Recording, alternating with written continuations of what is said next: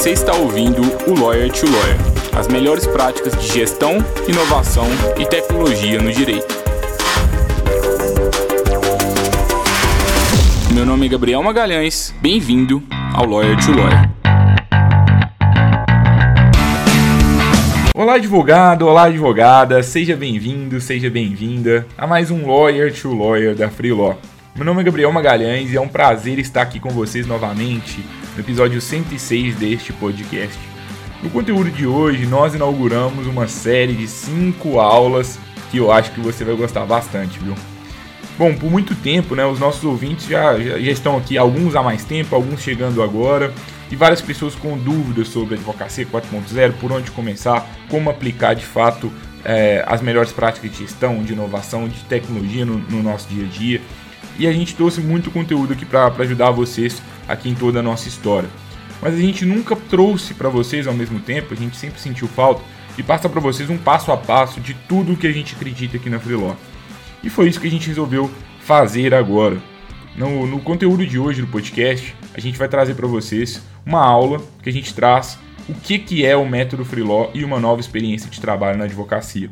Ou seja, o que, que nós, é, por tudo que a gente já viu nesse mercado até hoje, a gente acredita que, tá, que funciona para advogados, quais são as tendências que a gente acredita que você deveria estar seguindo, o que fazer e o que não fazer.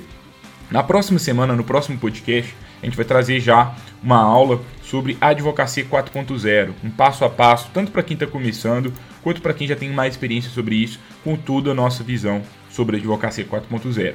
Em seguida, nós vamos trazer o tema sobre como o seu escritório de advocacia pode crescer por meio do trabalho remoto. Depois, na semana seguinte, no episódio 109, como converter seguidores em clientes na advocacia. E a gente finaliza essa série aqui especial de cinco aulas falando sobre gestão jurídica com as melhores práticas para os seus escritórios de advocacia. É, o que, que, é importante, pessoal? Todas essas, essas aulas que a gente está trazendo são aulas que acontecem ao vivo com a Freeló, nas lives da Freeló, uma iniciativa é, relativamente nova que a gente está trazendo também para vocês. E se vocês quiserem participar ao vivo das, dos próximos conteúdos, vocês podem se inscrever no link da descrição deste é, deste podcast. Onde você estiver escutando, vai ter o link para que você possa se inscrever e receber todas as novidades das lives da Freeló e também receber todos os conteúdos dos próximos podcasts. Eu recomendo que você se inscreva. E essas aulas, elas foram gravadas ao vivo e durante a aula a gente foi preparando um resumo visual para vocês. E esse resumo, que é uma, uma imagem bem detalhada assim com o tema do dia, a gente sempre vai disponibilizar para vocês também aqui nos comentários, na descrição do, do, do, do episódio. Então recomendo que vocês baixem esse resumo depois, se fizer sentido para vocês, ok? Então, pessoal, fiquem hoje com a aula. Hoje eu e a Júlia, minha sócia aqui na Freeló, vamos falar com vocês sobre o método Freeló e uma nova experiência de trabalho na advocacia. Contem pra gente depois se vocês gostaram do conteúdo e eu volto com vocês aqui no final do, do episódio pra gente fazer um encerramento juntos. Abraço, pessoal! E para a gente começar o nosso tema de hoje, né? O método Free Law e uma nova experiência de trabalho na advocacia. O que, que eu acho que eu queria, que queria começar aqui trazendo para vocês? Eu acho que assim, quando a gente, a gente fala muito sobre marketing na advocacia, a gente também fala muito de trabalho remoto na advocacia. São as nossas duas principais vertentes, né? Freeló ajuda advogados a, a, conquistarem clientes por meio da internet com o nosso curso de marketing. A gente também ajuda os escritórios de advocacia a cumprirem prazos com mais eficiência por meio da delegação de tarefas para uma equipe jurídica remota. Então, contratando pessoas para fazer petições. E a gente fala muito disso para ambos os lados. E é engraçado né, que quando a gente vai analisar os nossos maiores casos de sucesso, tanto dos alunos quanto dos clientes que contratam serviços conosco, até, até dos próprios prestadores também, é, a gente percebe que essas, é, todas essas pessoas elas têm algo em comum.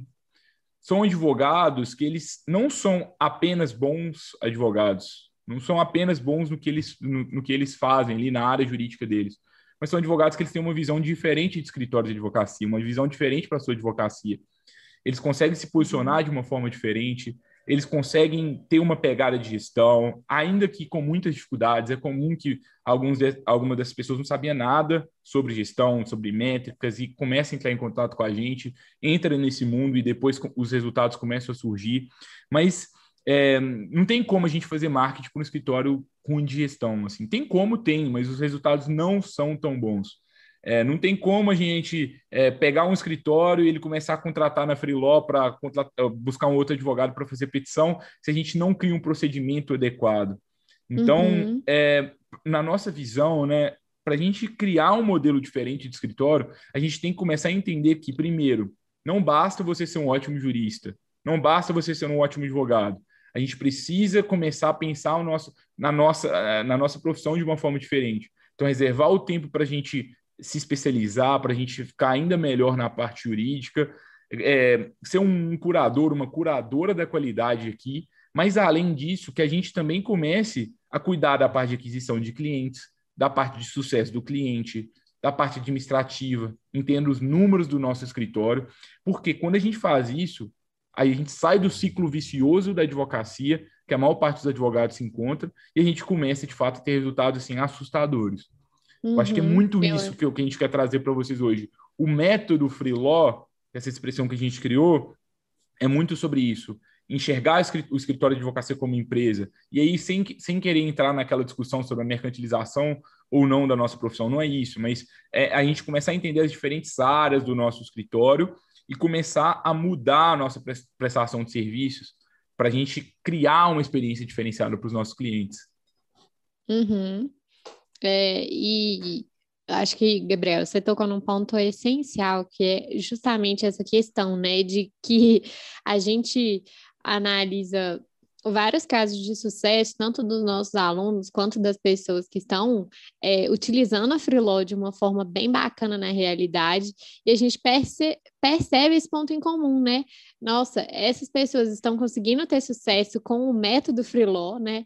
Com essa, estão conseguindo ter fit com essa nossa é, ideia, né, de querer revolucionar a experiência de trabalho na advocacia, porque eles entenderam uma questão que, na nossa visão, ela é indispensável para qualquer inovação na advocacia, né? Para que qualquer inovação seja bem sucedida na advocacia, que é justamente essa questão de que a gente precisa enxergar o nosso escritório de advocacia como uma empresa, né? Apesar da gente atuar no, no ramo jurídico que é super específico, nós somos uma empresa como qualquer outra, a gente precisa né, sobreviver.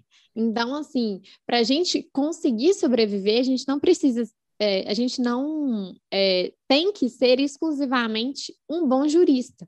A gente precisa é, desenvolver novas habilidades e nos dedicarmos a outras áreas do nosso, do nosso escritório, né? Que às vezes a gente nem consegue perceber que existem essas outras áreas, justamente porque a gente está preso à visão de um escritório de advocacia tradicional, né? Que é justamente aquela em que a gente pensa que a única atividade, ou que a atividade mais importante do escritório é unicamente a prestação de serviços jurídicos, sem pensar que para o seu sucesso você depende muito mais de outras habilidades do que só de ser um bom advogado, né? Quantas vezes um bom cozinheiro não consegue gerir bem um restaurante, né? E muitas vezes um bom advogado não consegue gerir bem um escritório.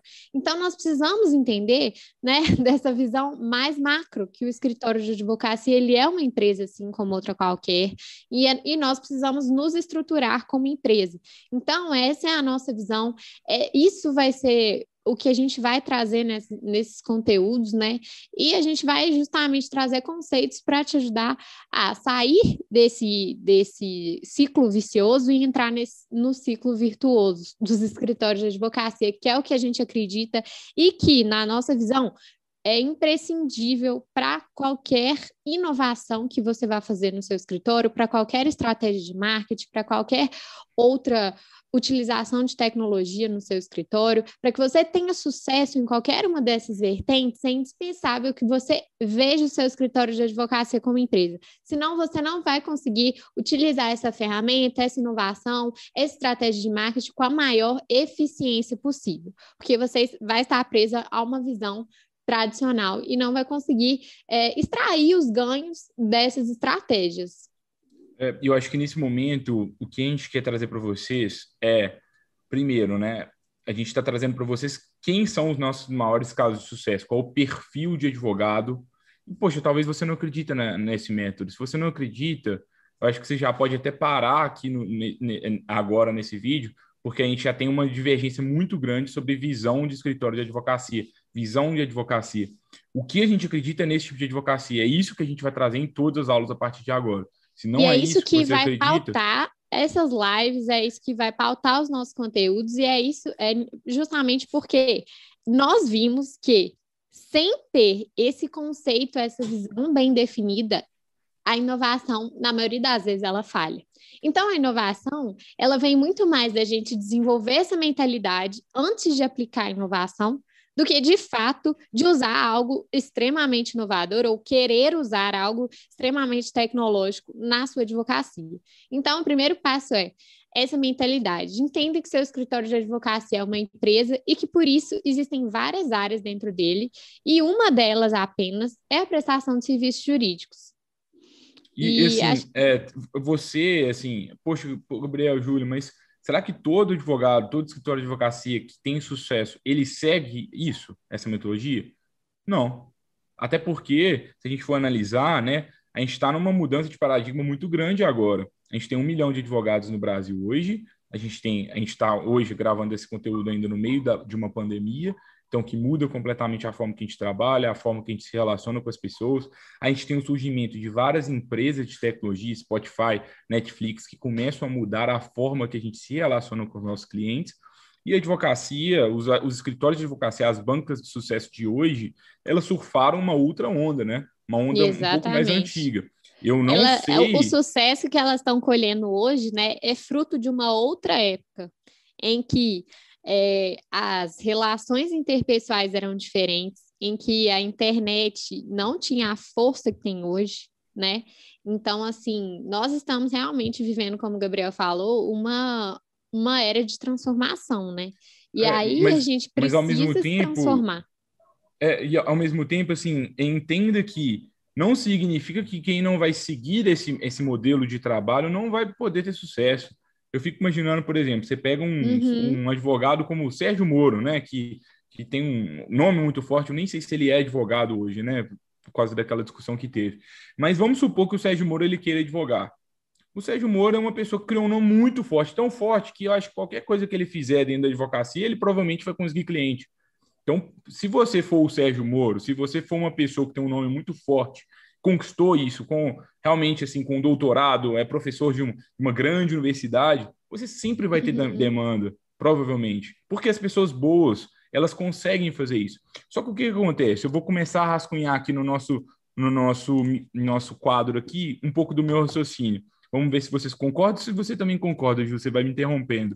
Mas o que, que acontece? Antigamente, tinham menos advogados no Brasil. Hoje a gente tem um milhão de advogados. Ok? Se a gente tem um milhão de advogados no Brasil, um desses advogados é o melhor advogado do Brasil. Vocês concordam? Existe um advogado que é o melhor advogado do Brasil. Tem, talvez se a gente digitar agora no Google quem é o melhor advogado do Brasil, vai ter uma lista aí de alguns ou juristas me, Ou o melhor escritório, né? É, o melhor escritório do Brasil. Poxa, assim, é, mas agora pensa, qual que é a, a, estatisticamente, qual que é o seu percentual de chance de ser o melhor advogado do Brasil? De ser o melhor escritório de advocacia do Brasil? Vocês concordam que é muito difícil você ser o melhor? Por mais competente que você seja, você ser classificado num, numa número amostral aqui de um milhão de pessoas, você ser classificado como a melhor é muito difícil. Lá no vestibular, quando a gente fez vestibular lá para o direito, falava, não, direito é concorrido. Eu lembro que era, sei lá, 30 por vaga, 20 por vaga, 40 por vaga, que é um milhão por vaga. Vocês entendem o tanto que é difícil? Agora, esse melhor aqui, talvez ele não precisa saber marketing, ele não precisa nem saber gestão, ele é o melhor aqui já, talvez só pelo ponto de vista jurídico. Mas e os 999, é, 999 mil aqui? O que, que eles podem fazer? Poxa, ser o melhor advogado do Brasil é difícil. Mas se eu sou um advogado, se eu quiser mudar agora meu, meu concurso aqui com vocês, ao invés de ser o melhor advogado do, do Brasil, eu quero saber o seguinte: melhor advogado em direito do trabalho. Não são um milhão. Ainda é um, ainda é um número grande. Então, poxa, se eu me especializo do ponto de vista técnico, eu saio da competição de melhor advogado em direito do, de, do Brasil e aí eu, eu vou para melhor competição de melhor advogado do Brasil em direito do trabalho. Deve ter muita gente, né? 200 mil pessoas, eu não sei quantos advogados, mas tem muito advogado trabalhista ainda. Também é difícil ser o melhor advogado do Brasil em direito do trabalho. Mas agora, não sei, vamos supor que eu sou o melhor, que eu quero mudar, eu quero ser mais específico. Melhor advogado do Brasil em direito do trabalho, especializado em frigoríferos. Poxa, a gente já começa a ter mais chance de ser o melhor advogado do Brasil nesse nicho. Vocês concordam? Não escreve assim, não. Ai, Ju, desculpa, corrige pra gente aí. é, e agora imagina, né? Se eu sou o melhor advogado, se eu quero mudar, é, além de eu ser especializado em um nicho específico, ou seja, eu definir um posicionamento específico, eu quero fazer o seguinte: eu quero ser o melhor, melhor escritório de advocacia trabalhista do Brasil, do nicho X, com atuação, é, com, atua, é, com atuação digital, assim, entre aspas. Não necessariamente você precisa ser um escritório digital, a gente até tem várias críticas com isso. Mas vamos supor, eu crio uma, uma experiência online para o meu cliente, eu produzo conteúdo na internet, eu tenho uma gestão diferente, eu tenho uma cultura diferente, eu acompanho as melhores práticas. Você concorda que a sua concorrência ela diminui muito? Então não significa que alguém que não siga isso não vai ter sucesso. Mas vocês concordam que se você seguir, a sua chance de ser o melhor no que você faz, ela aumenta assim exponencialmente? é muito sobre o que a gente acredita hoje. Vai ter jurista aí, do clássico, que vai sempre ter muito sucesso, mas é difícil se você quiser ir por lá. Esse é um caminho que, no nosso ponto de vista, a sua chance de sucesso ela é mais é, certeira, assim. Pode ser que você tenha, pode ser que não, em qualquer coisa, mas se você tentar se posicionar dessa forma, você está mais de acordo com as tendências do momento. Você concorda, Ju, com o que eu trouxe? Sim, concordo. Acho que é, acho que o caminho é esse. Eu acho que a questão, na minha visão, é que antes também era mais fácil a gente criar um, uma autoridade. É, era mais fácil a gente construir esse nome na advocacia, né? E eu acredito que hoje é, com, em razão desse número de advogados do Brasil e de, de outros fatores, né, número de faculdades, número de advogados que se formam anualmente no Brasil, é, isso se torna mais difícil, especialmente quando a gente não alia a nossa estratégia é, presencial à estratégia digital. Então. você trouxe uma questão da imagem, Ju, desculpa te interromper, uhum. mas antigamente a única forma da gente construir imagem a gente até falou isso é, de uma forma extensa no nosso curso, né? Mas antigamente a forma era o que? Era, era com relacionamento, era com a nossa performance jurídica, digamos assim, né? Uhum. E eventualmente eu ter um nome forte. Família, é. Eu vi de uma família forte, ter um nome forte. Poxa, isso conta na advocacia? Ainda conta, claro que conta. Mas ainda a gente tem mais formas de, de, de a gente fortalecer a nossa imagem a gente está produzindo um conteúdo aqui para vocês e, e se vocês gostaram do nosso conteúdo, vocês vão começar a nos, nos enxergar como autoridade no que a gente faz. Então, se você começa a produzir conteúdo na sua área de especialidade, vocês concordam que a gente está fortalecendo o bem mais precioso do advogado, que é a sua imagem? Então, se a gente uhum. começa a produzir conteúdo na internet, a gente começa a, a, se relacionar de uma forma diferente com o nosso cliente, a gente mostra que a gente está atento às tendências do momento, a gente começa a criar uma experiência semelhante que os nossos clientes têm com Spotify e Netflix na advocacia, que você começa a gerar um encantamento maior e até gerar um boca a boca? Acho que é muito sobre isso, né, Ju? Uhum. Exato. E eu acho que, assim, um ponto central é que a imagem, é, para a gente.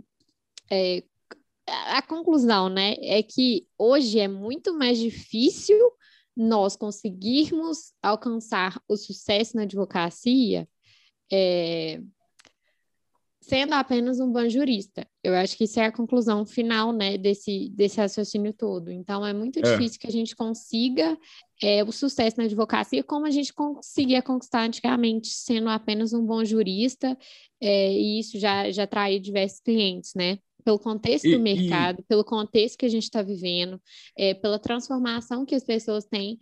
E as, os novos produtos que surgem aí, que acabam é, aumentando essa régua né, de experiência com produtos e serviços, que são esses grandes aí, Netflix, Amazon, Uber, apesar disso não ter nada a ver diretamente com a advocacia, a forma que as pessoas se relacionam com esses produtos e são surpreendidas positivamente com esses produtos faz com que elas queiram experiências mais rápidas e melhores para qualquer outro tipo de serviço ou produto. Então, de certa forma, a gente acaba tendo que realmente melhorar a nossa experiência no atendimento, é, gerar uma boa impressão para o cliente que vai muito além da nossa boa, é, nossa boa prática jurídica ali.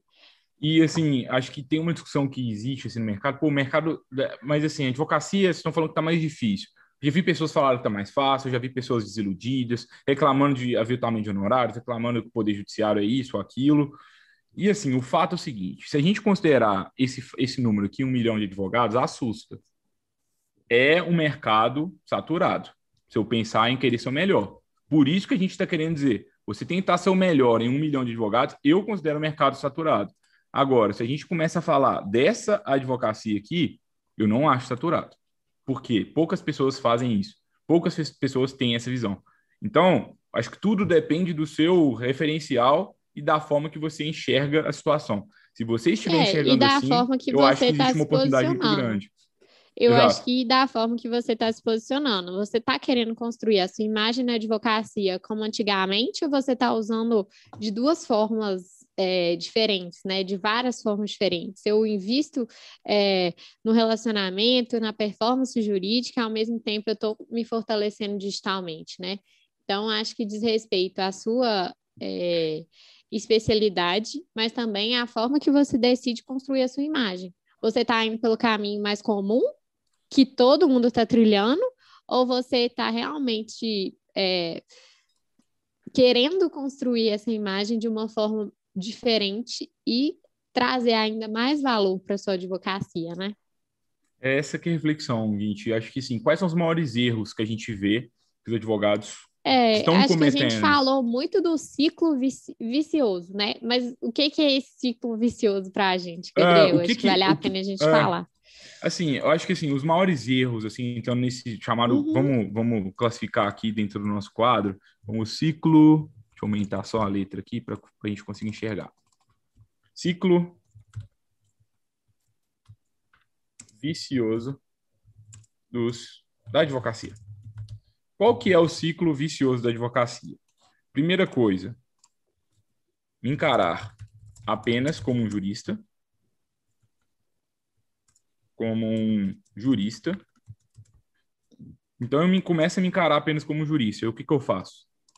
Qual que é um. Isso aqui é, o, digamos, é o problema, né? Mas qual que talvez seja um sintoma? É você que acabou de formar e vai buscar direto uma pós-graduação, um mestrado, um doutorado, sem necessariamente um foco ali específico. Não que a gente não está posicionando contra isso de forma alguma. Isso é importante. Acho que se você não consegue entregar um bom serviço, você não existe marketing, não existe inovação, não existe tecnologia, não existe nada que vai resolver o seu problema. Mas vocês concordam que se o seu problema é aquisição de clientes, talvez não vai ser uma pós-graduação que vai te salvar? Talvez vai ser você aprender marketing, talvez você, você aprender sobre vendas e sobre outras coisas. Então, se você se encara apenas como jurista, você está cometendo um erro grande, é maior, a maior, um dos maiores problemas que acontece. E aí, outra coisa, eu criei um escritório e eu não, não entendo sobre gestão. Não entender sobre gestão, né? Você, vamos colocar aqui um nome a gente não quer ser agressivo aqui, de, de, é, de você fique chateado, mas é, uma gestão amadora, sabe? Ter uma gestão amadora. E uma gestão, quando a gente fala uma gestão amadora, por melhor que seja suas não, intenções... Mas eu acho que isso é uma consequência, Gabriel, de se enxergar apenas como jurista, entendeu? É, eu acho que é, depende do ponto de vista. Pode, ser, pode até ser uma consequência aqui, mas eu encaro como um outro, Ju. Por, sabe por quê? Porque a pessoa que se encara. É, na verdade, assim, se eu me encaro como um jurista, eu não vou estudar gestão, logo eu vou ter uma gestão amadora, né? Eu entendi seu raciocínio. É... é... porque eu penso assim, que, por exemplo, é, esse problema, né, dos advogados, em forma geral, se encararem é, apenas como juristas, ele, ele leva a várias consequências, né? Uma delas é essa que você falou, né? Que a gente acredita que a gente deve se especializar apenas nas áreas jurídicas. Então, eu vou buscar uma pós-graduação jurídica, eu vou buscar um curso jurídico. Acho que outro, outra consequência é justamente que a gente não. Uhum. É, Concordo. A gente vai ter uma, uma gestão amadora justamente porque a gente não vai se preocupar com isso, né? É, eu acho que quando a gente fala de gestão amadora, tem um pouco de. Eu acho que talvez é um sentimento, não sei se é o que você sente no momento, mas a gente tem dois. Geralmente o escritório ele passa por duas fases. O início ele não tem cliente, depois ele tem. E aí, às vezes, é, quando tá, as demandas elas ficam apenas a cargo dos sócios, está tudo tranquilo. Mas quando começa a ter as dores do crescimento, eu vejo muitos sócios, às vezes, se sentindo incapazes. Eles não conseguem gerenciar a equipe, eles não conseguem manter a qualidade, tem muita dor de cabeça com o funcionário, até uma certa desconfiança, é, dificuldade de encontrar pessoas boas, nada tá bom. Então, é, aquela sobrecarga de trabalho também é uma consequência aqui que está dentro dessa gestão amadora mas é muito isso, sabe? Essa incapacidade de gerenciar o trabalho rotineiro do dia a dia. Eu acho que isso, acho que tudo acaba sendo, acho que, Ju, se a gente for pensar dentro dessa sua lógica, acho que o grande problema é me encarar como jurista e tudo uhum. isso são outras consequências, sabe? Exato. Você concorda? Com certeza. Então a gente é, tem acho um... que tipo outra consequência que eu vejo reclamação né? de cliente, o cliente começa a reclamar porque demora a protocolar é. inicial, fica ali serviço ali fazendo aniversário, a gente não consegue ter uma boa análise de números, a gente não consegue enviar relatórios legais para os nossos clientes, a gente espera que os nossos próprios clientes nos liguem reclamando, ao invés de a gente se antecipar e atualizar eles. Eu, Eu acho, acho, que, que esse... a gente se posiciona é, de uma forma, certa forma, mais passiva é, dentro tanto da aquisição de clientes que existem formas da gente fazer aquisição de clientes, né? Conseguir clientes é, de acordo com o código de ética da OAB, sem precisar ser passivo, né? E o inbound marketing é um exemplo disso, mas eu acredito que isso de se encarar como um jurista gera essa passividade no nosso dia a dia em relação aos problemas do escritório em geral. É, problemas que não são relacionados à, à área jurídica, sabe? Então, eu vejo que os advogados é, que não enxergam o escritório como empresa, eles costumam esperar os clientes virem, não agirem muito, né, para conquistar novos clientes, não agirem muito para consertar os problemas de gestão. Então, eles acabam tomando uma posição mais passiva dentro da organização, sabe, em relação aos problemas. É, eu não concordo. Sei se você concorda. Não, concordo. Mais passivos, acho que a gente é mais passivo em relação aos problemas. E eu acho que a gente tem uma cultura mais tóxica e talvez assim, nem seja por mal, tá? Mas é por incapacidade. Eu acho que a incapacidade ela gera um ambiente de trabalho ruim, difícil, de muita pressão. É, às vezes acaba, infelizmente, acontecendo uma das coisas mais graves, que é perda de prazo. E, poxa, um advogado que perde prazo, no meu ponto de vista, um advogado que perde prazo, não é que ele é ruim do ponto de vista técnico. Ele está escancarando a sua dificuldade de gerenciar as tarefas que tem com ele. Pode até ser que seja uma pessoa descomprometida, que não tenha comprometimento mesmo, mas a maior parte das vezes não é isso. É por causa dessa parte aqui. Então, quando a gente fala para a gente ter um sucesso, a gente é uma empresa de tecnologia na advocacia, né? Mas um dos pontos mais importantes é a gestão. É a gente fazer o básico. Vou até colorir esse aqui de, de uma, uma outra cor aqui, de, de verdinho, que é um dos pontos mais importantes da gestão. Por quê? Porque, na verdade, vou colorir de vermelho, né? Porque é uma coisa muito ruim a gente ter uma gestão amadora. É, uhum. Porque se a gente não não cuida disso, todo o resto vai, vai estar errado. E no final, a gente pode até entregar algumas boas petições, mas a gente vai ficar naquela. Como se fosse um. Deixa eu ver se eu consigo desenhar aqui. Como se fosse uma coisa mais ou menos assim, sabe? Tipo assim, aí sobe, desce, e é meio que o, se isso aqui a gente for considerar que isso aqui seria o nível de qualidade, sabe?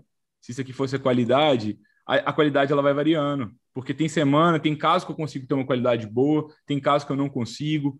É, e isso acaba sendo bem. É, a, é, a gente oscila muito, porque vai ser de acordo com a sobrecarga de trabalho, de acordo com a competência que eu tenho para uhum. conseguir cumprir um caso, ou, ou, ou, é. ou às vezes, acho que isso é, é muito. Fica como se fosse uma montanha russa mesmo. Não sei se vocês se sentem uhum. dessa forma.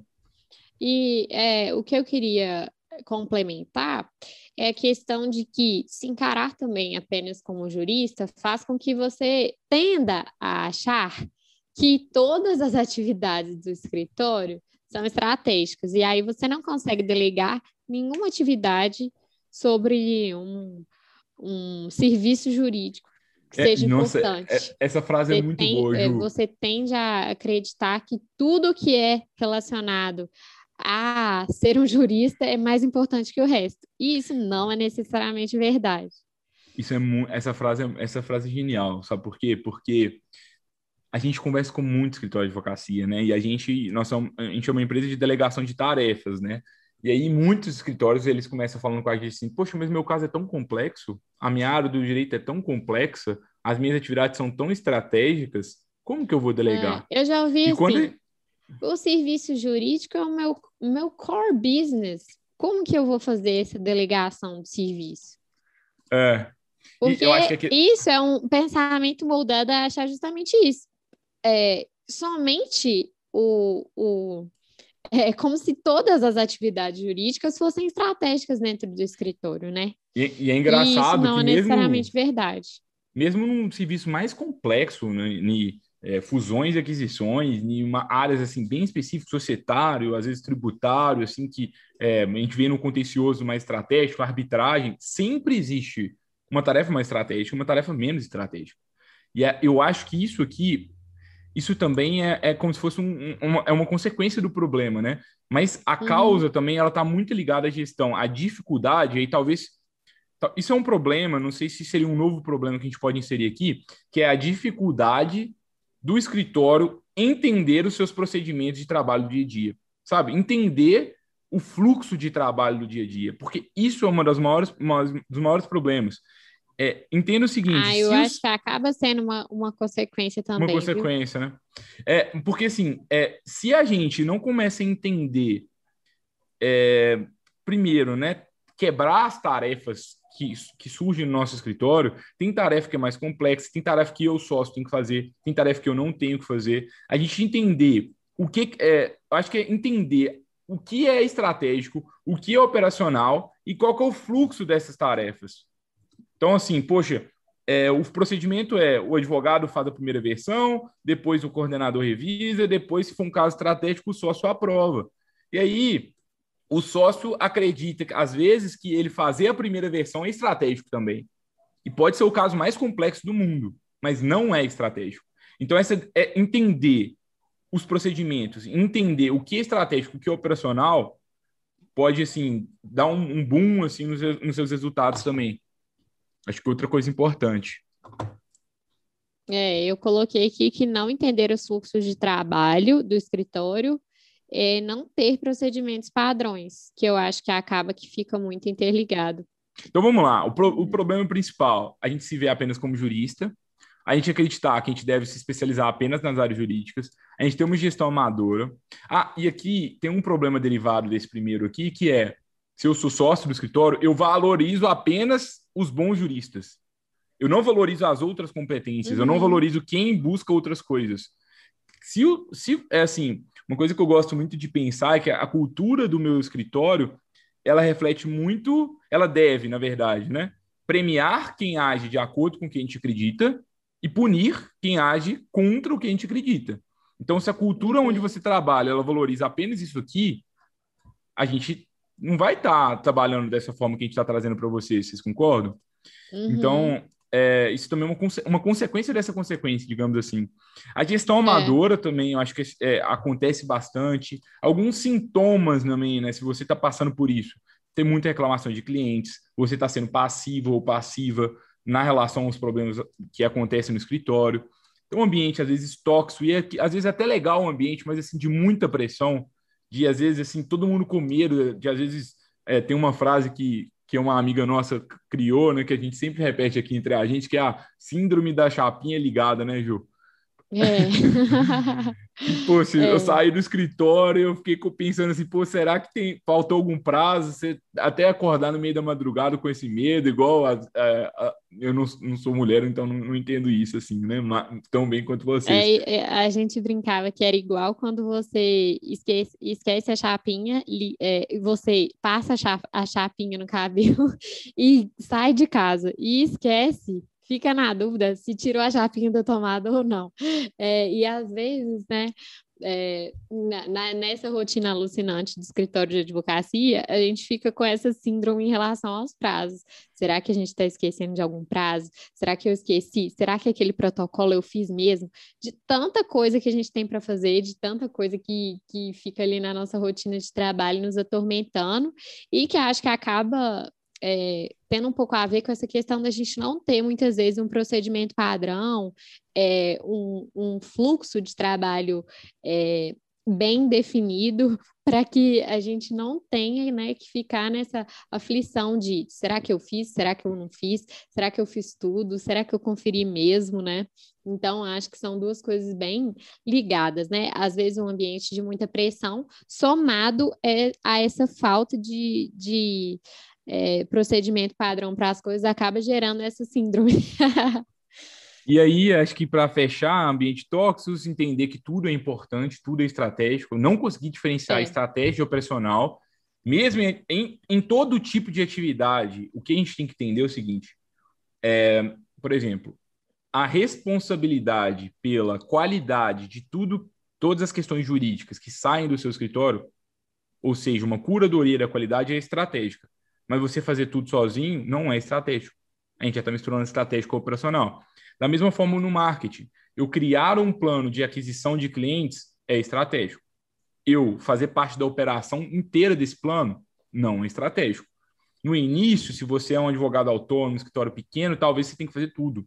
Mas é importante que desde o início você já comece a ter ideia dos diferentes papéis, dos diferentes é, chapéus assim que você tem que vestir. Agora eu tô com o chapéu do marqueteiro, agora eu tô com o papel do, do operacional jurídico, agora eu tô com o papel do estratégico jurídico. Porque uhum. isso vai te ajudar até você saber quem contratar, para que contratar e como que você busca as pessoas. Eu vejo muito, muito escritório muito insatisfeito com a qualidade de advogado que contrata. Uhum. E é impressionante que a maior parte das vezes a culpa nem é de quem contrata, mas sim, desculpa, nem da pessoa, não é da pessoa que está fazendo a tarefa, mas sim do próprio escritório. Uhum. É, é, tão Eu acho que às vezes né, acaba que essa falta de, de procedimentos padrões de trabalho faz com que é, faz com que a gente realmente confunda, né? O que de fato é um problema da pessoa que está executando o trabalho, o que de fato é um problema da organização, né? Da organização do escritório, do de não existirem fluxos de trabalho dentro da, da rotina do escritório, né? Então, acho que existe uma linha muito tênue aí é, sobre isso, né? Até que ponto a cultura do escritório também não está é, permitindo que a pessoa age de determinada forma, até que ponto alguma expectativa não foi comunicada, né? a uhum. essa pessoa. Então, assim, eu acho que isso tudo realmente é, gera esse ciclo vicioso, né, do escritório de advocacia, que é a gente se enxerga como jurista, né, da, do escritório ou de quem trabalha sozinho, né, a gente se enxerga apenas como jurista, a gente é, se especializa apenas em áreas jurídicas e a gente acredita que todas as tarefas do escritório, a gente que sejam importantes juridicamente, a gente precisa executar sozinho, e isso faz com que a gente entre num ambiente de trabalho de muita pressão, de uma loucura de sobrecarga de trabalho e não tenha tempo é, para outras tarefas estratégicas do escritório, né? Então, acho que toda essa questão da gestão amadora, das reclamações de clientes, fazem com que o ambiente seja cada vez mais de pressão e um ambiente mais tóxico e faz com que cada vez mais a gente ache que não precisa, é, não deve delegar atividades jurídicas. Eu acho que uma coisa acaba reforçando a outra, né, dentro desse contexto. Eu acho que todas as consequências é, desse problema de se enxergar apenas com o jurista acabam uma reforçando a outra, uma sendo decorrente da outra, né? Elas são super relacionadas. E acaba que se a gente não mudar essa mentalidade, né, de se encarar apenas como jurista, não entender que, que a solução, na verdade, é a gente começar a criar uma mentalidade de nosso escritório é uma empresa, eu preciso enxergar isso de uma forma diferente, eu preciso me, me reorganizar, né? A gente não consegue combater essas consequências, né? É, e eu tô vendo aqui o Lucas Lima fez um comentário aqui e falou o seguinte, que é, super concorda com o que a gente está trazendo, ele falou que não sabia que usava esse método, e está gostando do, do, conteúdo de hoje. Obrigado, Lucas. Ficamos ah, muito legal, felizes Lucas. pela sua participação, pela sua audiência, viu? É, e assim, a gente está. Estamos chegando aqui em 50 minutos de live, né? É, prometemos que as lives vão ter mais ou menos 60 minutos. Eu acho que no primeiro dia a gente não pode furar nossa, nossa promessa, né, Gil? Vamos. Para a gente concluir, assim, acho que até então, né? Acho que vocês entenderam. Acho que a gente quis muito trazer os problemas, talvez que você está passando poxa, a gente não vai conseguir to resolver todos os problemas agora, ah, não aprendi tudo isso na faculdade. A gente entende, mas isso também não é desculpa. Se você ficar com a gente aqui todas exato. as semanas, você vai é, começar a, a, resolver esse problema de uma forma diferente. E uhum. acho que para a gente. O que, que a gente tem que fazer, assim, né? Eu acho que a primeira. Para a gente passar aqui um, um checklist aqui em cinco minutos, em dez minutos, de algumas coisas que talvez você deveria considerar a fazer na sua advocacia para que você saia desse ciclo aqui. Acho que a gente pode colocar do lado, para não aqui ficar descendo lado? muito. Tá. Criar beleza. do lado do ciclo vicioso. A gente cria o ciclo virtuoso. Ó, Ju, a organização é sua. Eu, meu papel aqui é trazer um pouco de desorganização, você organiza um pouco mais. Mas tá assim, eu acho que, olha, para a gente percebe que muito. Primeira coisa, né? A gente tem uma questão. Acho que tem três coisas importantes para a gente ir para o ciclo virtuoso. Tem três coisas que uhum. eu gosto uhum. muito de, de falar, que é cultura, procedimentos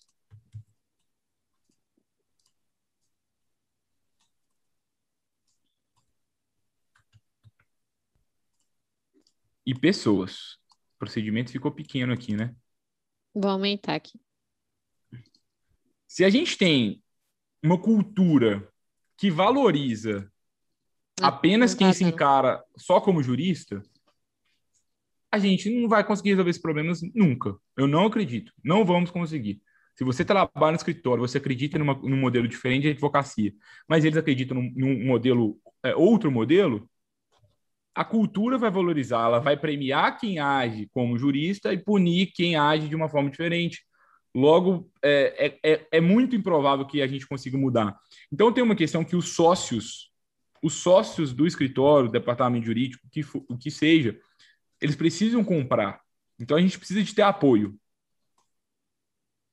Eu estou então, fazendo que... também. Tá, então é, coloca aí para a gente. Eu acho que a gente precisa de apoio organizacional e não é um apoio de missão, visão, valores. A missão, a visão e valores é uma é uma externalização do que a gente quer, né? Do que a gente acredita que é legal para a gente. Mas, quando a gente, a gente fala de cultura, é o que a gente vive no dia a dia. É, a gente premia pessoas que agem dessa forma, a gente pune pessoas que agem de outra forma. A gente premia quem, quem entende de bound marketing, quem trabalha, quem é, faz parte da nossa estratégia e pune quem é apenas um jurista? Se sim, legal, a gente está no caminho certo. Então, a cultura é essencial para isso. E a gente também precisa dos procedimentos. O que é isso? A gente tem uma boa divisão de funções, divisão de tarefas, divisão de responsabilidades na equipe e um bom fluxo de trabalho do dia a dia. Então, poxa, qual é o fluxo de trabalho da petição? Qual é o fluxo para revisão? Quando que o sócio é acionado? Quando que é, o coordenador da área é acionado? Ainda que você seja sozinho, de novo, tudo isso vale para você, porque quando se você está aqui hoje, a gente espera que você queira crescer muito na advocacia. Se não fosse o objetivo também, eu acho que você está no, no, conteúdo errado. Então a gente já tem que começar crescendo certo. Então essa parte de procedimentos ela é muito importante e as pessoas ela entram. Você precisa de pessoas que comprem essa cultura, que estejam dentro disso e que estejam nos papéis corretos. Muitas uhum. vezes a pessoa não vai performar bem, por quê? Por causa de uma causa, de uma consequência da cultura ruim e dos procedimentos mal definidos. Agora, se a gente tem a pessoa certa para a tarefa certa, ou seja, a tarefa adequada para aquela pessoa, ela vai entregar bem. Então, às vezes, você tem um advogado que ele gosta muito de conversar, alguma coisa assim, ele é uma pessoa mais comunicativa. Se você colocar ele para fazer reunião com o cliente, talvez ele vai fechar muito, muito, muitos contratos para você, ele vai ser muito bom para cuidar do sucesso do cliente, da gestão dos seus clientes, mas talvez na, na, no peticionamento ele não é tão técnico assim. Então não, não, significa que ele é um profissional ruim só porque ele é ruim em, uma da, em, uma, em um ponto específico. Então, se a gente entende as tarefas que ele é bom, as tarefas que ele não é, a gente divide isso melhor. Daqui a pouco a gente vai passando pelo que a Júlia está trazendo. Eu acho que eu vou fazer o seguinte: eu vou falando. Eu estou resumindo, eu tô resumindo o que você está é, falando. Eu vou, fazer e o seguinte: acrescentando falar... alguns novos pontos, mas a, aí a gente lê depois também e é, eu complemento. É, eu vou, vou falando e aí eu deixo a conclusão com você, a gente divide assim. Uhum. então, acho que tipo, a cultura, quando a gente fala, é a gente precisa de apoio institucional, procedimentos para a gente com, começar a aprender a colocar a pessoa certa no lugar certo e trazer otimização porque tudo, todas as, a maior parte das tarefas da advocacia, elas são replicáveis, elas acontecem várias vezes. Eu tenho mil processos, dez mil processos. A lógica é a mesma. Vem a publicação, eu agendo o prazo, eu faço o prazo, o protocolo. Mas a gente tem que esmiuçar os procedimentos para a gente trazer mais eficiência e colocar as pessoas certas que estão de acordo com o que a gente valoriza nas funções adequadas. Se a gente faz isso, a gente resolve esse problema aqui tá? Agora, uma dica adicional aqui que eu queria fechar aqui, essa meu, meu discurso aqui de, de finalização, é o seguinte, é muito importante que você comece a tentar as áreas do seu escritório. O seu escritório tem várias áreas, ok? Ele tem a área jurídica, aí, Ju, você, você me, me, xinga aqui se eu tiver, não estiver colocando do jeito que você gostaria, a gente vai corrigir. Mas o seu escritório tem a área jurídica, tem a área, tem a área de aquisição de clientes, tem a área de sucesso do cliente, tem a área administrativa, é, tem, vamos ver, tem a área de, essa área de aquisição de clientes, né, talvez a gente pode até dividir, tem a área de marketing, a área de vendas, tem a área talvez de suporte. Então, a gente precisa de começar a setorizar o nosso escritório entre as principais áreas que a gente, que a gente possui. Então, vamos começar se a gente está dando atenção numa semana só à área jurídica, tem algo errado. E se você tem. O seu escritório tem uma área de marketing, quer você invista, quer não. Talvez é uma área que ninguém faz nada. Ok. É uma área parada, ok, mas ela existe. Então, a gente simplesmente reconhecer isso e começar a analisar qual o desempenho dessas áreas de tempos em tempos. Então, uma vez por mês, Vamos fazer um, vamos analisar como que estão as áreas do meu escritório. Vendas está bom? Marketing está bom? Suporte está bom? E aí a gente vai entendendo qual é o maior gargalo nosso hoje. É o jurídico? Vamos melhorar aqui. É o marketing? Vamos melhorar aqui. É o administrativo? Vamos melhorar aqui. Aí você uhum. cria uma cadeia constante de otimização. E aí você sai da advocacia aqui do ciclo vicioso e vai para o ciclo virtuoso de verdade. Acho que eu encerro aqui, Ju. Hum, Além da administrativa, suporte, né? Que você é, apagou. Isso, suporte. Estava reescrevendo e aqui, aqui. Dentro da aquisição, a gente pode ainda dividir, né? Uhum. Entre vendas e marketing. Talvez podem ser sub-áreas. Aí, dentro do jurídico, você pode ter área trabalhista, área tributária. Aí é, mas é legal vocês começarem a setorizar. Pô, o jurídico não é o jurídico todo que está ruim. O imobiliário tá bom, o trabalhista tá bom, o previdenciário tá ruim aonde que está o gargalo? E aí você começa a investigar por quê. E aí a gente vai otimizando. É, eu acho que o que é importante. Vamos ler, Juju, o que, que, você, é a que gente que você escreveu? entender o seguinte. Vamos sim, mas é, o que eu queria destacar, né, é que o ciclo virtuoso do, do escritório de advocacia, ele parte de, um, de uma premissa, que é o que eu vou chamar aqui da, da solução, né? A solução do problema, que eu tinha até colocado ali, mas esse ciclo, ele parte de uma premissa que é a solução, que é pensar o escritório como uma empresa. E eu acho que esse pensamento, ele tem três pilares, né? É, para a gente conseguir realmente tangibilizar isso, que é cultura, processos, né, barra procedimentos e pessoas. E a cultura, né, é o que o Gabriel falou bastante, que ele falou muito do apoio organizacional, e eu não gostei muito desse apoio, não. Eu coloquei é, como a tradução desse apoio é, viver o que valorizamos no dia a dia, né? E eu acho que essa, esse viver o que valorizamos no dia a dia, ele parte muito mais de cima para baixo do que de baixo para cima.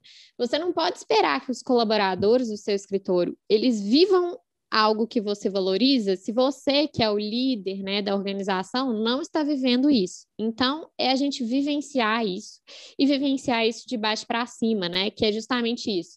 Além de definir visão e são valores, a gente viver e premiar nós como líderes, né? E que é, eu acho que a externalização dessa, dessa vivência de cima para baixo é premiar quem age de acordo com a cultura e punir quem age em desacordo com a cultura que é justamente a gente entender quem é ali realmente está alinhado com o que a gente acredita, porque senão a gente vai é, ter várias pessoas ali que são pessoas que não ajudam a disseminar a cultura. E isso não vai dar certo, né? Se somente os sócios viverem a cultura também, os organizadores não, é, e os colaboradores não, no caso, né? Não há como a gente disseminar e realmente implementar essa cultura no dia a dia. Então, se a pessoa não valoriza, o que o escritório valoriza, ela precisa entender que aquilo é muito grave. Então, se você quer criar uma cultura de empresa no seu escritório, você quer mudar essa cultura, essa cultura tem que começar a ser mudada por você, líder, por você, né, sócio do escritório, e você tem que passar a importância disso para os seus colaboradores, falar que a forma antiga não estava boa, que a partir de agora é assim. E o momento que a partir de agora for assim, quem valorizar precisa ser premiado e quem não valorizar ou vai ser punido ou realmente não vai se encaixar naquele ambiente, né? Porque senão vão ser várias maçãzinhas podres, né? Algumas pessoas se referem assim, algumas maçãzinhas podres na instituição que são realmente quem não é, é, aqueles que não estão alinhados à cultura. E, né, o outro pilar, além da cultura, é esse, esses procedimentos, né, que é justamente o que o Gabriel falou, da gente definir os fluxos de trabalho da organização, então, quem é responsável pelo quê, definir esses papéis. E é, eu gosto muito de uma coisa, né, que, que é muito importante a gente entender, que é externalizar as nossas expectativas, gente. A gente não pode é, pressupor que alguém sabe o que a gente espera dela. A gente precisa de fato falar, documentar. Olha, você é responsável por isso. Eu espero que você faça isso, porque eu vejo que um dos problemas principais, né, que eu já vivenciei em escritórios e que eu já vivenciei em outras organizações também é, às vezes nós esperarmos alguma alguma coisa de alguém, mas isso nunca foi comunicado de uma forma clara. Então, às vezes, você espera que alguém faça uma revisão ou que alguém entregue um trabalho e essa pessoa nem foi comunicada sobre essa expectativa, espera que faça de uma forma X e isso não foi comunicado. Então, a gente definir esses fluxos, definir esses papéis, comunicar bem as expectativas e eu acho que o que o que ajuda, né, isso tudo a se tornar realidade é uma boa gestão da informação também, né? Acho que às vezes muitas coisas ficam confusas porque a gente não tem essa boa gestão da informação. Então, nem todo mundo é, do escritório tem acesso a todas as informações importantes, seja para desenvolver um trabalho, seja para é, saber como deve fazer alguma coisa. Então, a gente fazer isso de uma forma que todo mundo entenda, todo mundo tenha um acesso rápido, e organizar isso até o trabalho do dia a dia do escritório de uma forma que todo mundo tenha acesso no mesmo lugar. Na... Isso é muito importante, sabe? Então, se você é sócio, recebeu as informações do cliente, quem não vai desenvolver o trabalho é você passe isso, né, de alguma forma no sistema, que outras pessoas possam ter acesso. Isso vai facilitar a sua vida, o seu dia a dia, né? E acho que, por fim, o terceiro pilar das pessoas, né? Eu anotei que é justamente a gente ter as pessoas certas no lugar certo, valorizar as pessoas que realmente agem de acordo com a cultura e que merecem ser valorizadas ali dentro da organização. Ter simpatia, entender também o momento de cada um, entender o que, que a pessoa deseja, o que, é que ela busca. É, quer complementar algum ponto, Gabriel? Adorei o resumo, adorei a dinâmica que a gente começou aqui. Espero que, o, uhum. que os colegas também tenham gostado. fiquei surpreso positivamente aqui com o entrosamento. Na verdade, a gente já deu muita aula junto também, né? É, verdade. Mas, para a gente e fechar aí, por aqui. Fim, acho... acho que o terceiro ponto né, do ciclo virtuoso seria justamente a gente fazer, né, a solução, começar a pensar o escritório de advocacia como empresa. Como que eu tangibilizo esse, esse pensamento? Ah, pensar como empresa, como que eu torno isso realidade? Você torna isso realidade com os três pilares de cultura, procedimentos, barra processo e pessoas. Então, você vai começar a seguir esse playbook aqui que a gente trouxe nesse ponto, né, Gabriel? É, pegar essas dicas e aplicar no seu dia a dia. E, por fim, começar a enxergar o seu escritório, né, com, com áreas, setores diferentes. Então, entenda, né? Se você, até se você é autônomo, entenda quais atividades você faz, que você está fazendo é, atividades relacionadas à área jurídica, em que momento você está fazendo atividades relacionadas a marketing e vendas, em que momento você está se dedicando ao sucesso do cliente, ao administrativo, ao suporte aos clientes. Então, entenda como você divide essas atividades no seu dia a dia para saber Onde está o maior gargalo? Será que eu estou precisando de mais ajuda em algum ponto? Será que eu não estou investindo? Estou investindo 0% da minha semana em algum ponto? Isso também é, não é legal, né? A gente precisa tentar equilibrar o investimento nessas áreas minimamente justamente para que a gente consiga realmente entrar de, de, cabeça nessa, nesse conceito de escritório de advocacia que a gente acredita, né? Que é esse escritório realmente mais parecido com uma empresa que tem uma experiência de trabalho diferente. Então, assim, a gente pensar isso vai ajudar a saber quanto tempo eu estou me dedicando a cada área do escritório. Será que não precisaria estar dedicando mais tempo a alguma outra área que eu estou simplesmente ignorando, é, ou se você já tem um escritório maior, né, entender é, quem faz parte de cada área, quem vai ficar com cada papel, e é, fazendo isso, né, a gente consegue ter essa visão mais ampla do escritório e ter um, um maior norte em relação a como solucionar os problemas, né? É, os problemas estão acontecendo em qual área, né? Qual pilar ainda não está bem consolidado? Então a gente começa a entender isso tudo de uma forma bem mais clara. E eu acho que para a gente fechar, Ju, deixa eu só parar de seguir aqui. É, para a gente fechar, o que eu, eu acho que a gente finaliza aqui é como que eu descubro a saúde do meu escritório ou não? A gente tem que pensar em indicadores para cada uma dessas áreas. Hum, é verdade. Então, quais são as métricas? O que mostra se está bom ou está ruim em cada uma dessas áreas? Então, área jurídica, o que, que você quer medir lá? Você quer saber qualidade? Então, é, o que, que a gente pode que, que a gente pode medir em cada uma dessas áreas? Eu vou medir o número de petições que cada pessoa faz, o número de vezes que é, cada, cada advogado júnior ele recebe uma revisão de volta. Não sei quais são os indicadores para vocês. A gente vai até a próxima aula justamente sobre análise de dados na advocacia, então lá a gente vai aprofundar melhor no objetivo de hoje, até porque a gente já estourou o tempo. Mas uhum. comecem a entender quais indicadores indicam se a gente está bem ou ruim. Por quê? Ah, a área jurídica está ruim. A área de aquisição está ruim. Com base no que está ruim? Com base no faturamento. Legal. E o que é bom para você? Porque até uhum. para todo mundo, até para a gente comunicar a cultura, sem indicador é difícil.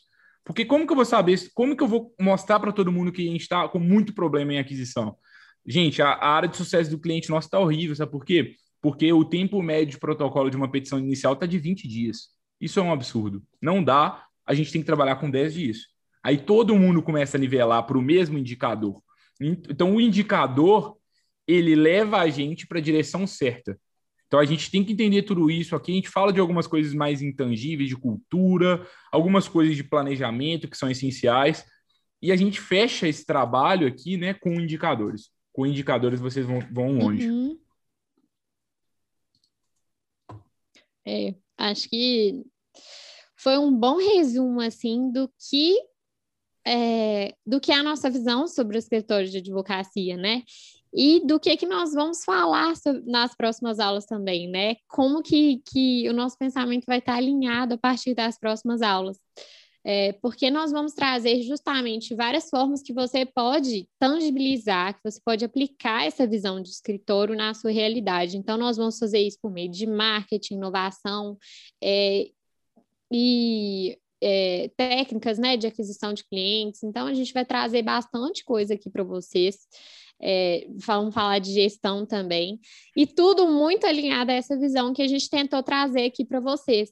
Então, nós falamos que existe esse problema hoje, né, que gera o ciclo vicioso dos escritórios, que é justamente a gente se entender apenas como jurista e a gente tá limitado a estu é, estar limitado em consequência disso, a estudar só coisas da área jurídica, a não estudar sobre gestão, acabar tendo uma gestão amadora no escritório, um ambiente ruim, sobrecarga de trabalho, porque a gente entende que todas as tarefas jurídicas são estratégicas, que o escritório só tem a área jurídica, que isso é, é tudo né, na vida do escritório.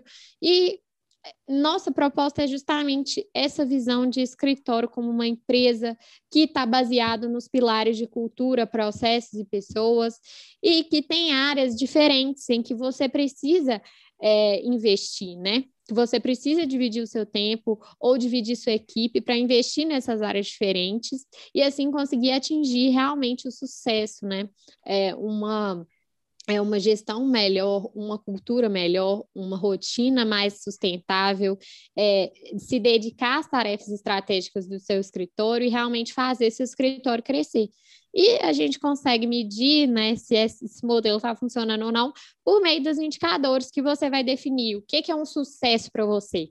E aí é justamente isso, você entender o que, que é sucesso para o seu escritório, que, que é sucesso na área jurídica, o que, que é sucesso em marketing, o que, que é sucesso no suporte, você entender como está hoje, como eu gostaria que estivesse. A partir da definição desse modelo de sucesso na sua visão, você vai começar a criar indicadores e coisas que você quer medir, que você quer melhorar, para que isso guie né, essa visão de escritório, esse novo modelo de advocacia. E aí, gostou do conteúdo de hoje?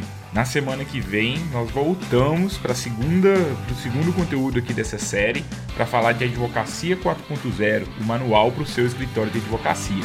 Então, se você gostou dessa série de conteúdos, não se esqueça, primeiro, de se inscrever nas lives da Freeló para que você participe das próximas aulas que sempre acontecem às terças-feiras, às 19 horas, ao vivo conosco, interagir.